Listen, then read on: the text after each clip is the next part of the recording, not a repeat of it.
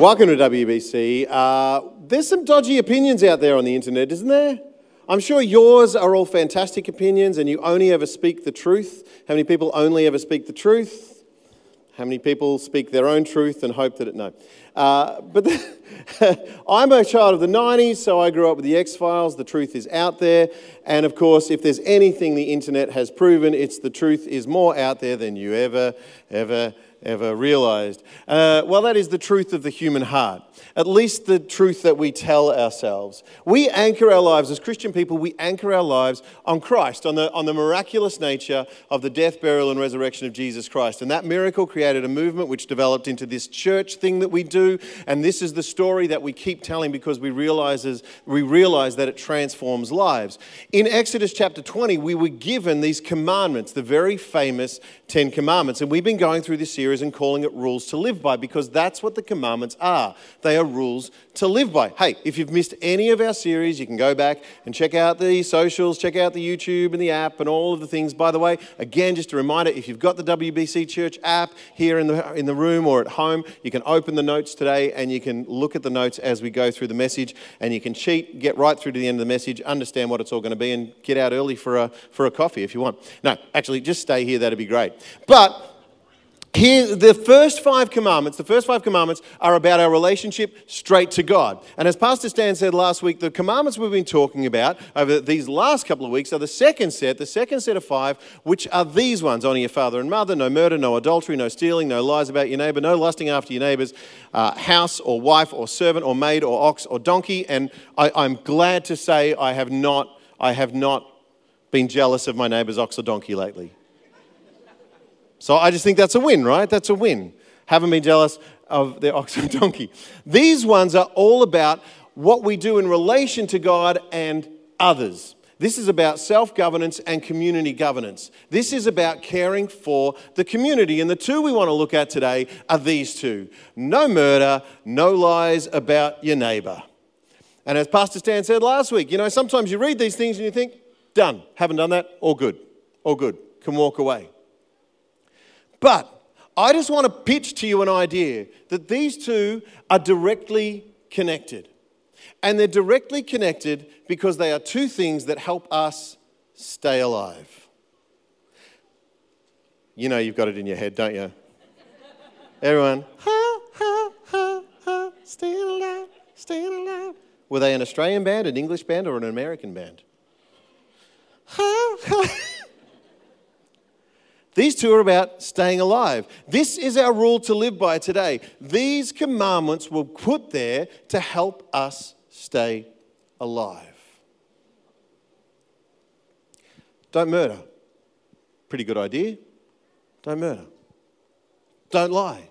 Don't bear false witness. Great idea. And it feels like one of those ones that should be super easy for us to do and potentially one that we've, you know, just it's we don't even have to be told. But if it was written there like that, chances are we have to be told. Don't make me come in there and tell you again. Do I really have to say this again?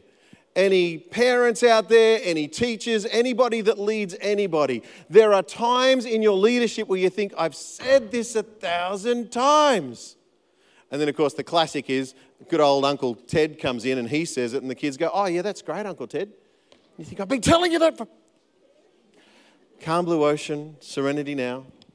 You have these moments. There's this beautiful moment in Exodus 20 where we see the commandments laid out. Later on, in the first five books of the Bible, which are the books of Moses, the Torah, the Jewish scriptures, in Deuteronomy, they, they have this unpacking of those scriptures. And it says this in Deuteronomy chapter 6 it says, Next time your child asks you, next time your child asks you, what do these requirements and regulations and rules that God our God has commanded mean? What do they actually mean? Tell your child, we were slaves to Pharaoh in Egypt, and God powerfully intervened and got us out of that country. He pulled us out of there so he could bring us here and give us the land he so solemnly promised to our ancestors. There's a promise there. That's why God commanded us to follow these rules, so that we would live reverently before God, our God, as He gives us good life, keeping us alive. What are these rules about? staying alive, keeping us alive for a long time to come. And then it says this it will be a self uh, set right and put together life for us if we make sure that we do this entire commandment. Now, wait for it. That doesn't say commandments, it says entire commandment. Note that. That we could do this entire commandment in the presence of God. The only way you can keep these commandments is really in the presence of God. It's, it's not that Christians are the most moral people in the world. There are moral people that don't have a faith. That's, a, that's an easy one to put out there, right? But there's something different about those who follow these commandments in the presence of God. Because in the presence of God, there is fullness of joy. And fullness of joy comes from fullness of life. And fullness of life comes from staying alive by following these commandments. Are we following so far? So today is about staying. Huh, huh. Should have got the musos to do that. Now, that's the Old Testament. Moses wrote it. Fantastic. Great. Good for those Egyptians. Good for those people that had felt that journey. Now, what they're explaining in that Deuteronomy passage is there are going to be kids who didn't experience this, kids that don't know what your parents went through, right? And the parents need to teach the children so that we can pass this on. So there's a first generation that actually experiences the deliverance of God. And then there's generations after that that need to be told about the deliverance. Obviously, there's a sense of when you've experienced it, you've internalized it, and you can remember it, and it makes perfect sense to you. But that scripture says in Deuteronomy, when your child asks you, tell them this. It's about the promise of God. It's about delivery. It's about, it's about no longer being a slave. It's about stepping into the promise. It's about getting the inheritance that He promised to us. It's about staying alive and being full of joy. That's what it's about. And that feels great, but fast forward thousands and thousands of years, and I've never been a, slave, and I've never been, uh, I've never been held captive by, by a foreign nation to, to, to, to build stuff for them for no pay and potentially die there, having left no legacy. I've never had to do that. Fast forward to Galatians. Paul is writing to the church in Galatia and he says this Thus we have been set free to experience our rightful heritage. For you today, these commandments are still about your rightful heritage. You can tell for sure that you are now fully adopted as his own children because God sent the Spirit of his Son into our Father, uh, into our lives, sorry, crying out, Papa, Father, Abba, Father. You've heard that before, right? There is a beautiful blessing. Can we just go back to that one for a sec, mate? Uh, Pastor Stan before uh, was talking about pastors' kids, and I'm just going to say that the pastor, that's, that's my kid today, so shout out to my kids. Yeah. Yeah. My, you know, our kids are perfect, aren't they, Jads? Exactly. Because we raised them good and stuff. I'm a pastor's kid. It's all right, the therapy's working. you have a rightful heritage, but you come as a child. Remember Deuteronomy? When a child asks you, What are these about? We are people of faith and we come as children. And we come to our Papa, our Father, and we ask him what this is about. Because staying alive is more than just writing these commandments down and sticking them on the wall so that you read them. It's actually about internalizing them and experiencing how they change your life and the lives of those around you. You can experience the presence of God, the life changing word of God, and you can experience these commandments at work in your life. You don't have to have been dragged out of a foreign nation as a slave to understand what these are about. So it goes on to say, doesn't that privilege of intimate conversation? Conversation with God, make it plain that you are not a slave. You're not a slave, but a child. And if you're a child, you're also an heir with complete access to the inheritance. Again, that Deuteronomy passage talks about the promise of God, the inheritance of God. In that case, it was the Israelites being promised the land, the promised land. It talks about them being children of God. This is who we are. If you internalize these rules to live by, you won't just be staying alive, but you'll be staying truly alive. Because staying truly alive is everything. It's everything. When we come and we gather and we talk about these scriptures and we talk about the power of God in our lives and we, we baptize people or whatever it is and we see that testimony come forth, it's because life has indwelt in them through the power of the Holy Spirit, brought to us through this Word of God, and it just keeps coming alive over and over and over again. These are not rules, these are not just laws, these are life giving principles that help you live and stay truly alive. So, the two that we're looking at today no murder, no lies about your neighbor. No lies about your neighbor. All right? All good? Now, you guys have heard that scripture where it says, to sum up all of the law is to love the Lord your God with all your heart, soul, mind, body, strength. Love your neighbor as yourself. That's the greatest commandment, right? Jesus said that. Jesus, kind of famous guy. Jesus said that. Do you know you can find it in Deuteronomy as well? Love God, your God, with the whole heart. Love Him with all that's in you. Love Him with all you've got. That's in that same passage when Moses is unpacking what the law is about so that even a child could understand it. So, if we come into His presence, that we are rightful heirs to, we can come into His presence. If we understand that we have the inheritance of, true, of, of real life in Jesus Christ, if we understand that we have access and we are fully adopted children of the King, then this is fully understandable. You start your day with this love God, your God. You have to claim that He is your God. No one else can do that for you. With your whole heart. Now, in Hebrew, the heart didn't just refer to the ticker, right? It's, and I can't really say this, but I think it's laborb is uh, phonetic. Any, any Hebrew scholars out there? You guys online can send it through to us. But the heart is the center of mind, will, and emotions. It's not just the feeling that you have, it's the will that you have to do. It's the mind, it's the understanding of why you're doing it. Why, what, and how are all done in the heart. So, all we're actually talking about is the health of our hearts. That's it. Exodus 23 7 brings these two laws together beautifully. It says, Stay clear of false accusations. Pretty simple.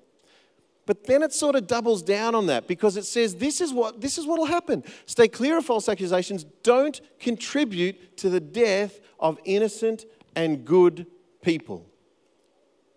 Did it ever occur to you that our false accusations can have a domino effect that literally can affect the life of another. So it's not even about you should just be a good little boy or good little girl and not tell a lie.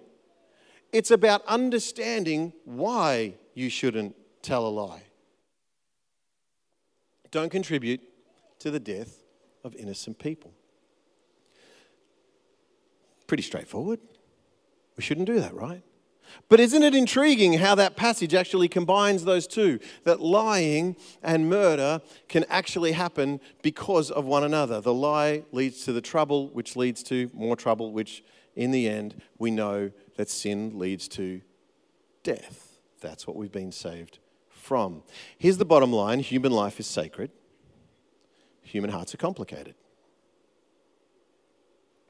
Human life is sacred, human hearts are complicated. I have a friend right now that's sitting on a jury and in the Supreme Court trying to uh, be a juror for a murder case. And I had a bit of a chat to him about that. But it's not just did they or didn't they, it's how did they and at what level did they and all that kind of stuff. There's nuance to all of these things. Whilst our entire community believes that murder is wrong, we also know that there's lots of things that go on in the hearts of the human that cause horrendous outcomes. And so we take them to trial and we give people the presumption of innocence and we do all of that. Because human life is sacred, yes, but human hearts are complicated. So it starts with a lie. Don't tell lies about your neighbor.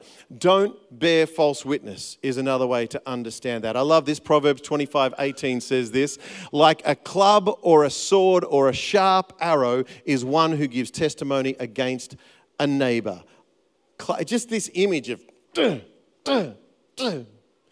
What happens when someone's lying about you? How do you feel? Anyone ever had their character brought into question?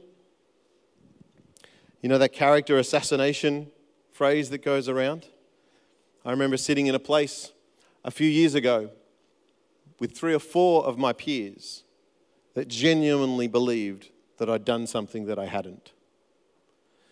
And there was no words I could use to explain it. There was no way of retelling the story where they would understand my point of view. I just knew that my integrity was on the line, and the only thing I had was to say, I didn't do that. And it was devastating and it was painful. And I can only talk about it today because, and I'm only talking about it vaguely, obviously, but I can only talk about it today because I've done the work and understood that there's frailty on both sides of that coin. But to impugn someone's character is a very, very, very big deal. The message sometimes puts it a little clearer, and I do like this one. Anyone who tells lies against a neighbor in court or on the street, not just in a court of law where you're judging something with a professional jury and a judge and all the rest of it, but on the street, is a loose cannon. That's such an Aussie thing to say. Oh, he's a bit of a loose cannon, mate. Say, Bazza. Yeah, he's all right, isn't he? Bazza? It's great. Get him a party. He's a bit of a loose cannon. And Baz is funny up until it's you in the firing line. Up until it's you in the firing line, right? We can have a snicker, we can have a giggle, but a loose cannon, not a good thing.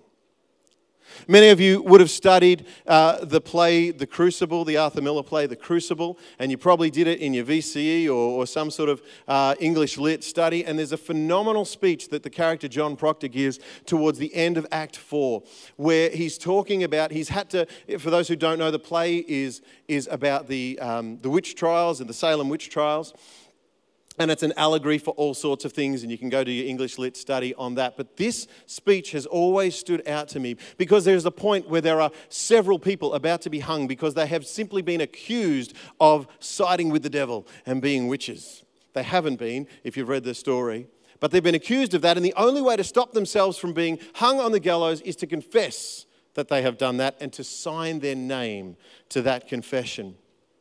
And and what, what John Proctor does is his character eventually breaks down and writes out his confession, and then they say, You have to sign it. And he says this, but I can't because it's my name, because I cannot have another in my life, because I lie and sign myself to lies, because I am not worth the dust on the feet of them that hang. How many I, how, uh, how may I live without my name? I have given my soul, leave me my name. In other words, I'm desperately trying to protect these others. I don't want to sell them out, but I also don't want to sell out who I am because I have not done this thing. And yet the community has judged me unfairly, unjustly, all of the above. And yet the only thing I have left is the central part of who I am. That that is my name. We all have a sense of self that kicks in when injustice, when unjust things happen to us. Do you know the name Justin that I carry actually means just and upright. So sometimes I get a little bit too just and upright. My wife is nodding in the front row.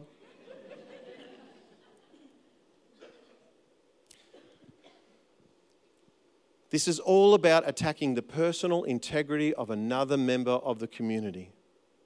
So, to lie about someone else just to protect yourself, that's what this law is saying. Don't do that because you do not understand the power of that lie. Monsignor Charles Pope put it this way The seriousness of a lie is gauged by the nature of the truth that it harms. Because you can't just say all lies are lies. Did you eat the cookie? No. Yeah, you did. I can see cookie crumbs. That's not cookie crumbs, that's a Twix. No. Some lies don't really have that much of a domino effect. So it is okay to understand that we are, we are talking about bearing false witness against another, lying to either lift yourself up, protect yourself, or put somebody else down. The seriousness of a lie is gauged by the nature of the truth that it harms, by the circumstances in which it occurs, the intentions of the one who's, who lies, and the harm suffered by the victims of the lie. There's a direct correlation between the lie and the harm that the lie could cause. Matthew 5:34 says, "You only make things worse when you lay down a smokescreen of pious talk." Isn't that great? So even in religious life, there's this manipulative thing that can go on, and that's why we all have to discern the spirit of truth. We all have to be about that because even fantastically religious people can lie to you. Did you know that? I mean, hey, what a surprise. We haven't seen that much in the media, have we? and I do like the way it says this. Uh, you can't, don't lay down a smoke screen of pious talk saying, I'll pray for you, and never doing it, or saying, Oh, God be with you, and not meaning it. I'll pray for you. Cheers, bye, pray for you. You don't make your words true by embellishing them with religious lace. Saying more words doesn't make them more true. It goes on to say, in making your speech sound more religious, it becomes less true. Just say yes and no. Let your yes be yes and your no be no. But sometimes it's you that's on the line. And if you say yes, it's going to it's, it's gonna cause you to miss out on that opportunity or it's going to allow your neighbor to, to get the opportunity when you wanted it. And sometimes you think, well, but if I said maybe, maybe I could, you know, traverse this thing and maybe I could get a good outcome. And the scripture says, no, no, just let your yes be yes and your no be no. When you manipulate words to get your own way, you go wrong. Don't lie. Don't bear false witness. But, but, but, what I love about Scripture is it then goes into, there's, there's all sorts of biographical information about the humans and how they act. And one of my favorite moments is the moment where King David, the guy who would be king, is being pursued by Saul. He's trying to get away from Saul. He's just cut the robe off Saul's, uh, off Saul's cloak, and then he's confessed, and there's a whole bunch of things. And now he's being chased by not only Saul and his army, but other armies that are on board with Saul. And he's, he's supposed to be king, and he's going through this conflicted time, and he runs away, and he runs to the very people who were the enemies of Israel, the Philistines. He runs to them. And one of the kings of the Philistines recognizes him and says, You're that David guy. When David realized that he had been recognized, he panicked. While they were looking at him, he pretended to go crazy, pounding his head on the city gate and foaming at the mouth, spit dripping from his beard. Have you ever read that passage? And just thought, is that a lie? Is he lying at this point? Or is he just surviving? The measure of the lie is counterbalanced against the impact that it will have. This whole thing is about staying truly alive. There's a good chance that David doesn't live through that. David doesn't get to fulfill the promise and the anointing on his life. So, we are truly we are about staying truly alive. Now, don't murder. Don't murder. Fair enough. You're like, no worries. Now, the King James in 1610 actually kind of uh, got this a little bit different, and they, they interpreted the Hebrew word as the word kill. And so I said, do not kill, except that we kill things all the time. And people, just by the way. Uh, and there's lots and lots of complicated things. You can talk about just war. If anyone's ever studied uh, anything around ethics, you've used that term just war. Is there ever a case where defending your nation Using weapons to kill other people to defend your nation is just. Does this law stop you from defending yourself? And there's a whole, we don't have time for that lecture series right now, but I would suggest to you that if we go to that Hebrew word, which is harag, which means kill, the actual word written in Exodus 20 is the word rashach, which means murder, which is different because that is a legal definition. It is taking the life of another illegally. Now, the laws of the land Uh, change all over the world. So we can't really go into that because all over the world, laws around this are slightly different. But what we can tap into is the moral law that is put in front of us to stay truly alive and understand this that we should not take another life illegally. In John 8, Jesus is speaking about the truth, and the truth will set you free. Very, very, very famous passage. And the religious leaders are all getting bent out of shape about it, that the truth will set you free. And he says, If God were your father, said Jesus, you would love me. Why can't you understand one word I say? Here's why you can't handle it. And I love that. You can't handle the truth. You're from your father, the devil. Now, if you're going to be saying that to people, actually, just don't say that to people Jesus is probably the only one that can get away with that. And all you want to do is please him. He went on to say, He, the devil, was a killer from the very start.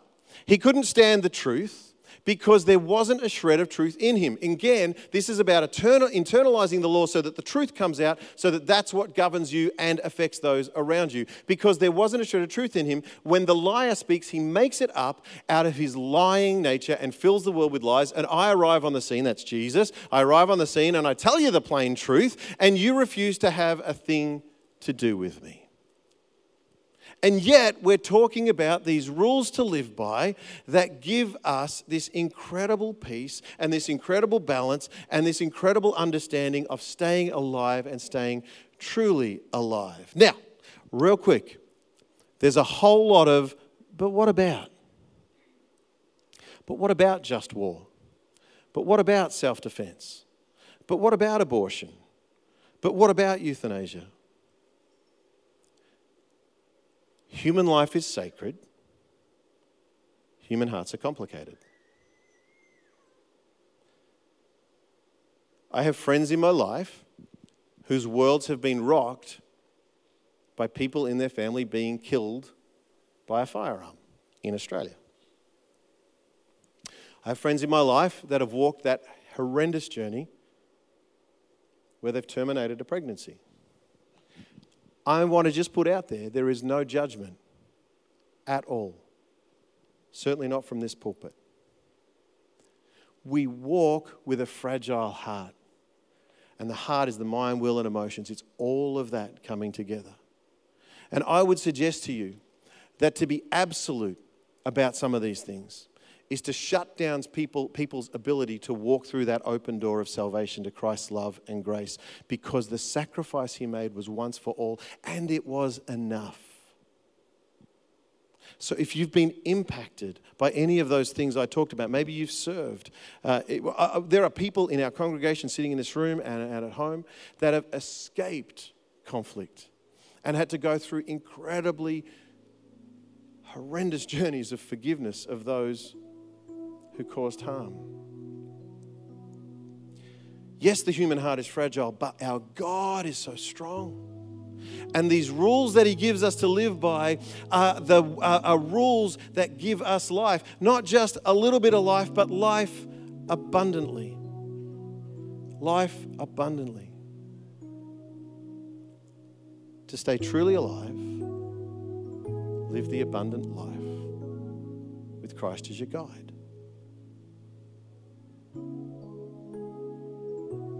I, I, uh, when I started to prepare, prepare this message, I, I, looked. I actually did. I went and looked on uh, some of the some of the sites of Australian law. Started to go through all the definitions of, of what murder or the, you know the different levels of. It's. I I started and I stopped because there was no way.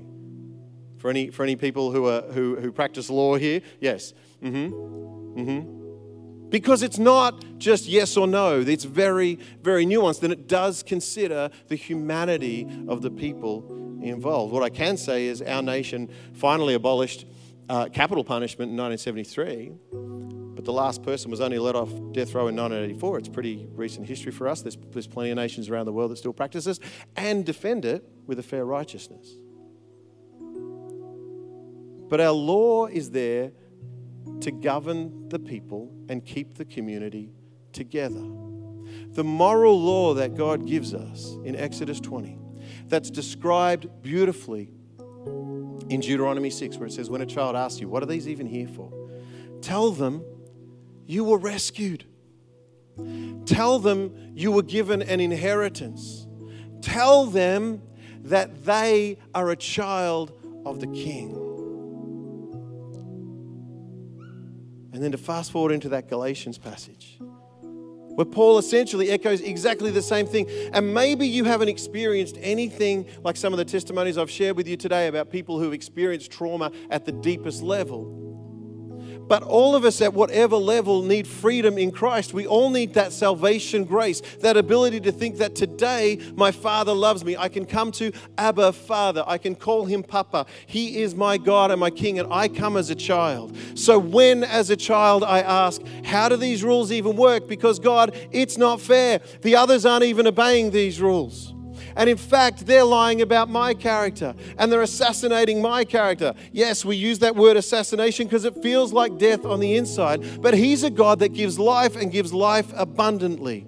So to anchor your life and to live truly alive is to let Christ guide. We, we do that in all sorts of ways. We do that by gathering like we're doing today to encourage one another, to bless one another. We do that by getting into the Word. We talked about the quiet time tool. We do that by, by singing and by worshiping and by repeating songs that, that melodic that melodies would get stuck in our head and internalized in our hearts. Because until it's internalized, it's just a bunch of rules on a page. When it's internalized, it's life-giving and it's a life spring. Spring up the well right from within us. All my fountains are in you. There's lots of those images through Scripture. But my friends, if I encourage you to do one thing today, remember that the rules are pretty impossible to follow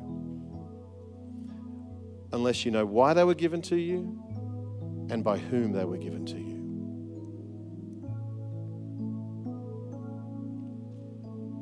The who is everything.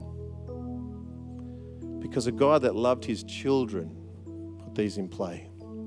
And it helped establish community, and it helped establish the most famous nation on earth, and it helped establish the worldwide church, and it helped give hope to billions and billions. And that hope is there for all. For all who call on the name of the Lord will be saved. I hope that today you've seen that and you're thinking, I've never murdered anyone, I've never slandered anyone to that extent, but these rules still apply. Because anything that stops you from living truly alive in Christ is getting in the way of a gift that He has promised you, an inheritance that He has handed to you, and a blessing that He covers you with. Let's pray. Father God, we thank you for your grace. We thank you that we are no longer slaves. We thank you that you've rescued us.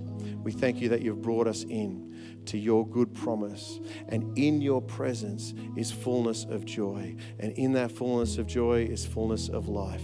Help us to live guided by your word, guided by these laws that are laws that give life not just laws that, that make us stressed out and worried that we're not following them well enough, but laws that give life. Lord, if there's anything between heaven and our hearts today, I pray that we would be humble enough to confess our sin and ask that you would forgive us of that sin, forgive our trespasses as we forgive those who trespass against us. And lead us not into temptation. For yours is the kingdom and the power and the glory forever and ever. And all God's people said,